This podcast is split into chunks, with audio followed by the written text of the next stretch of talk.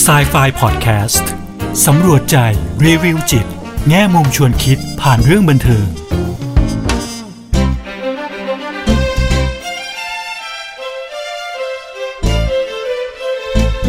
สวัสดีค่ะ กลับมาพบกับครูเอ ดร กุณวดี ทองไพบูลกับ s ซไฟพอดแคสต์กันอีกครั้งนะคะ พอดแคสต์ที่จะนำพวกเราไปสำรวจใจ รีวิวจิต แง่มุมชวนคิดผ่านเรื่องบันเทิงค่ะ วันนี้นะคะครูเออยากจะชวนพวกเราไปฟังเพลงใหม่นะคะ เพลงใหม่ของคุณอิงวรันทรนะคะะเพลงนี้นะคะชื่อเพลงว่าเก่งแต่เรื่องคนอื่นค่ะ ชื่อภาษาอังกฤษใช้คำว่า expert นะคะ ก็คือผู้เชี่ยวชาญนั่นเองนะคะะเป็นเพลงน่ารักน่ารักนะคะ อย่างที่บอกค่ะจากน้องอิงนะคะ เป็นเพลงใหม่เลย เพิ่งออกมาได้ไม่นานเองนะคะ แล้วก็มี featuring น้องสไปด้วยนะคะ เพลงนี้นะคะเห็นคุยเอกก็ไปตามอ่านมานิดนึงนะคะ ว่าที่มาที่ไปของเพลงเนี้ยมาได้ยังไงนะคะ เห็นบอกว่าอิงเองเนี่ยมักจะเป็นคนที่ชอบให้คำปรึกษาเพื่อนๆนะคะ แต่เวลาเป็นเรื่องของตัวเองเนี่ยก็มักจะแบบเหมือน ไม่สามารถเอาคำปรึกษานั้นมาใช้กับตัวเองได้นะคะ ซึ่งครูเอกคิดว่าหลาย ๆ คนเนี่ยอาจจะเคยมีประสบการณ์แบบนี้นะคะ ก็เลยคิดว่าเออเป็นเรื่องน่าสนใจนะว่าเอ๊ะเพราะอะไรเนี่ยเราถึงสามารถที่จะให้คำปรึกษาคนอื่น ได้เยอะแยะเลยและให้คำปรึกษาที่ดีด้วยนะคะ แต่ว่าพอเป็นเรื่องของเราเองแล้วอะเรากลับไม่สามารถที่จะนำคำปรึกษาเนี่ยหรือไอ้ให้คำปรึกษาดีๆ กับตัวเองได้เหมือนที่เราให้กับคนอื่นนะคะอะอย่างแรกเลยนะคะสำหรับท่านที่อาจจะยังไม่เคยได้ฟังเพลงนี้นะคะครูเอสรุปย่อๆเลยนะคะ เนื้อเพลงเนี่ยก็เหมือนอย่างชื่อเลยอะค่ะ เก่งแต่เรื่องคนอื่นนะคะ มีใครมีปัญหา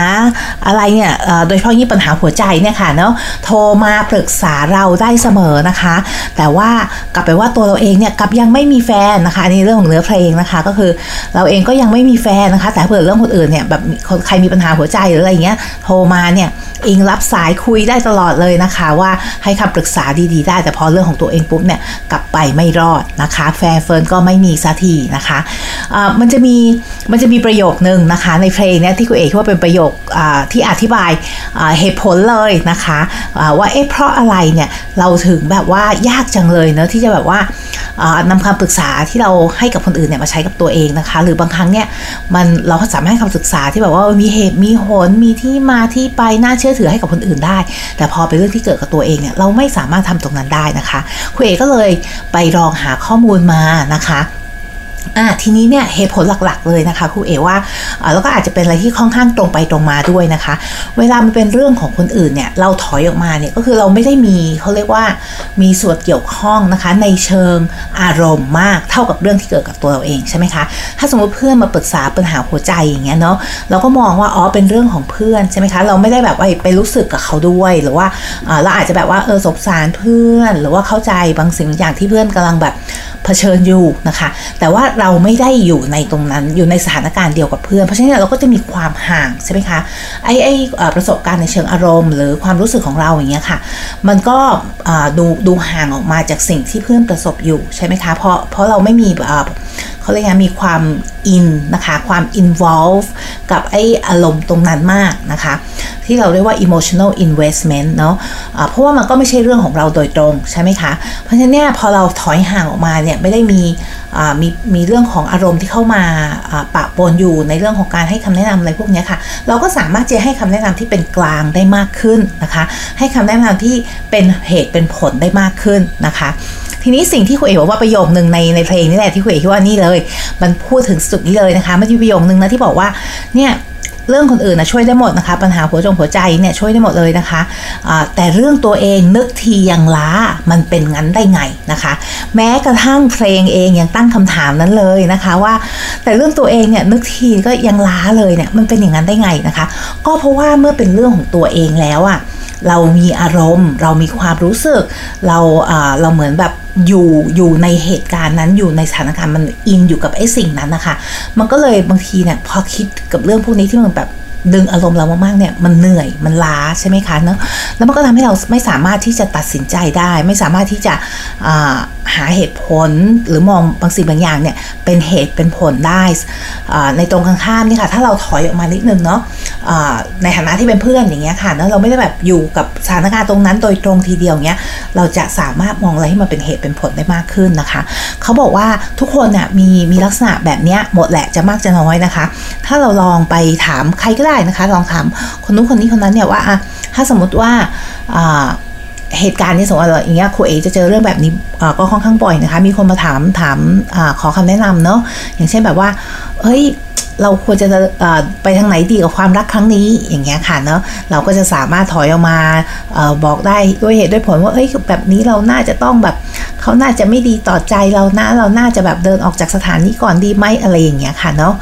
อันนี้เราสามารถทำได้ แต่พอเราอยู่ในเหตุการณ์เดียวกันอย่างเงี้ยเนาะเวลาอยู่ในความรักอย่างเงี้ยค่ะแล้วเรากำลังแบบ เหมือนตัดสินใจว่าจะอยู่หรือจะไปดีอะไรอย่างเงี้ยค่ะ มันยากจริงๆนะคะยากจริงเพราะว่าเรา invest ไปกับความสัมพันธ์นั้นแล้วเนาะเราอาจจะมีเรื่องของเวลาที่เราใช้กับบุคคลคนนี้ไปแล้ว เรามีความผูกพันมีหลายๆอย่างใช่ไหมครับฉะนั้นเนี่ยมันไม่ง่ายที่เราจะบอกว่า เอ้ย ก็เดินออกมาสิ ดูทุกอย่างเรียบร้อยแล้วเนี่ย มันก็ดูเหมือนว่า อันนี้คือน่าจะเป็นเหตุเป็นผลที่สุด เป็นการตัดสินใจที่น่าจะดีที่สุดสำหรับตัวเรานะคะ แต่พอเราอยู่ในเหตุการณ์นั้นจริงๆอะ มันไม่ง่ายอย่างนั้นเลยนะคะ คิดว่าครูเอกคิดว่าหลาย ๆ คนอาจจะเคยมีประสบการณ์แบบนี้ อาจจะไม่ใช่เรื่องความรักก็ได้ อาจจะเป็นเรื่องอื่น ๆ ก็ได้นะคะทีนี้เนี่ยเกี่ยวโยงกับเรื่องนี้นิดนึงนะคะ นอกจากการที่เราถอยออกมาเนี่ยเป็นมีทำให้เราไม่อยู่ในสถานการณ์นั้นแล้วทำให้เรามีความเป็นกลางมากขึ้น สามารถให้คำแนะนำที่ดีขึ้นได้อย่างเงี้ยค่ะ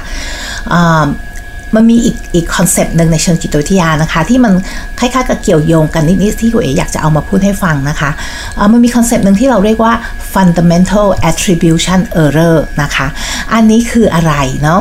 fundamental attribution error เนี่ยค่ะก็คือไอเดียนะคะเป็นเป็น concept หนึ่งนะเป็นหลักการที่แบบว่าเวลาเรา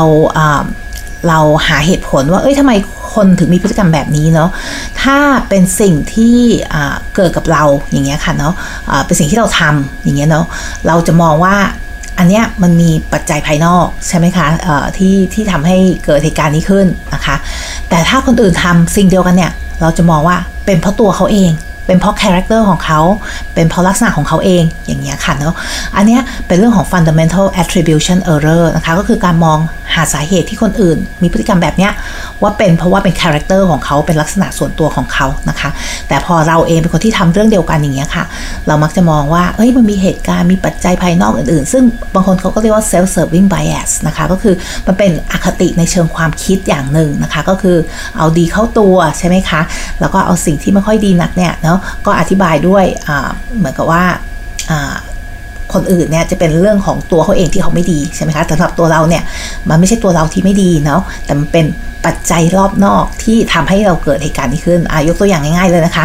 สมมุติว่าเราไปทำงานสายอย่างเงี้ยค่ะ ถ้าเราไปทำงานสายเนี่ยเราสามารถหาเหตุผลให้ตัวเองได้เยอะแยะเลยนะคะ อย่างเช่นโอ้รถติดเนาะหรือว่าฝนตกตอนเช้าหรือว่ามีเหตุขัดข้องอะไรอย่างเงี้ยใช่ไหมคะเราก็สามารถบอกได้เออเนี่ยวนหาที่จอดรถแล้วหาไม่ได้อย่างเงี้ยค่ะ อันนี้ self serving bias เป็นคำอธิบายที่เราบอกกับตัวเองใช่ไหมคะว่า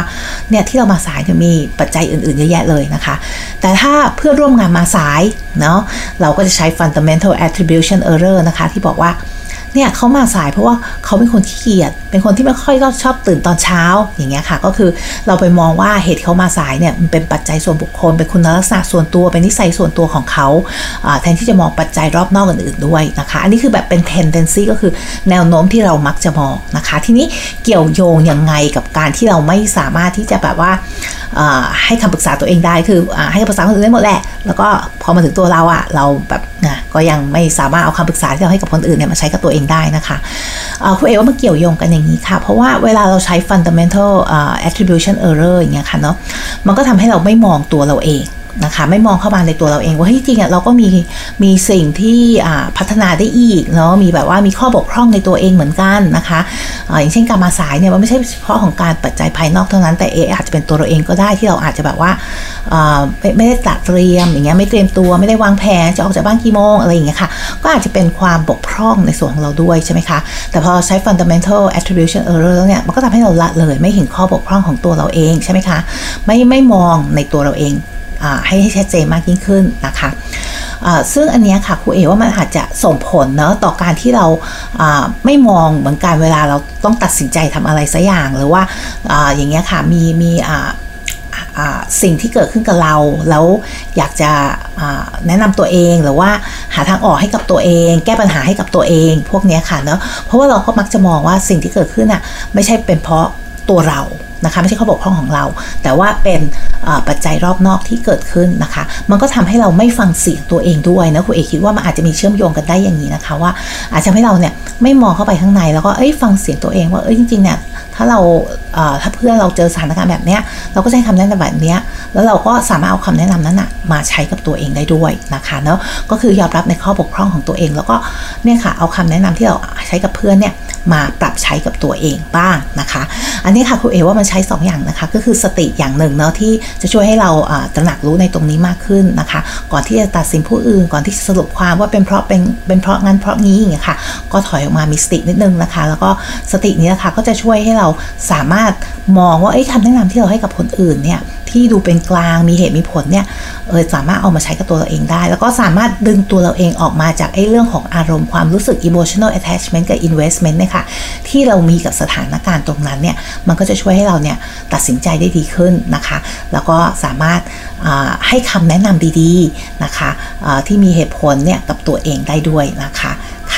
วันนี้นะคะคุณเอกก็เลยเอามาฝากนะคะ เรื่องราวกับคำถามที่ว่าทำไมหน้าเรามักจะเก่งกับการให้คำแนะนำคนอื่น แต่พอมาถึงเรื่องตัวเองเนี่ยทำไม่ได้สักทีนะคะ ก็หวังว่าจะมีข้อคิดเล็กๆน้อยๆให้กับพวกเราในวันนี้นะคะ วันนี้ลาไปก่อนนะคะ เจอกันครั้งหน้าค่ะกับสายไฟพอดแคสต์สวัสดีค่ะ